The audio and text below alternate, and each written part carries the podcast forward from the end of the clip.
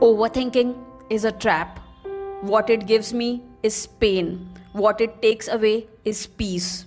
So, dear overthinking, who do you think you are? Making me afraid of what you are. Are you a shadow in the mirror or a reflection behind me, following me everywhere, following me on my bed, in that lane, in that bathroom, in that classroom, everywhere? Because of you, I lost count of my time. Because of you, I kept calculating all the possible things which could have never existed.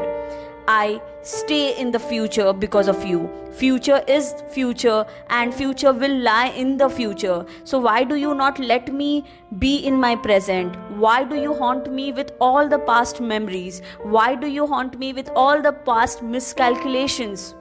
The relation between you and me is so personal that no one can understand. Because of you, my friends call me stupid and my parents call me confused. Because of you, I never trusted my ideas. Because of you, I always delayed those important decisions.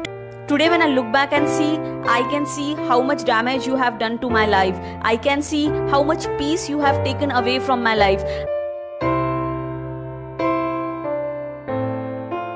Can see how many opportunities I have lost because of calculating and calculating and calculating, and the cycle never stopped. From now, from now onwards, I'll make it a point to stay away from you. When you will try attacking me, I'll tell myself that it's a trap. When you will try confusing me with 1000 decisions, I'll tell myself that the one I have chosen is the best one and I am going to stick to my decisions. So get lost from my life. Overthinking is killing you.